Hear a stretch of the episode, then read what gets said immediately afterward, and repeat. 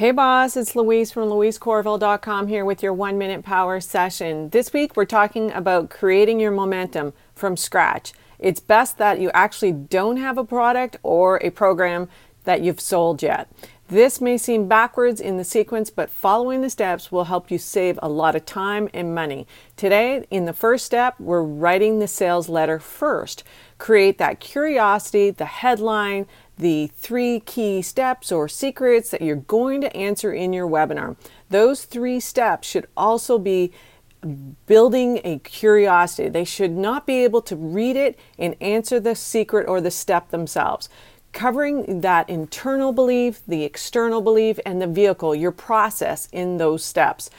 To learn more about this process, go to louisecorville.com slash free book from Russell Brunson. Tomorrow we're talking about creating your actual product. Thanks for listening. Bye for now.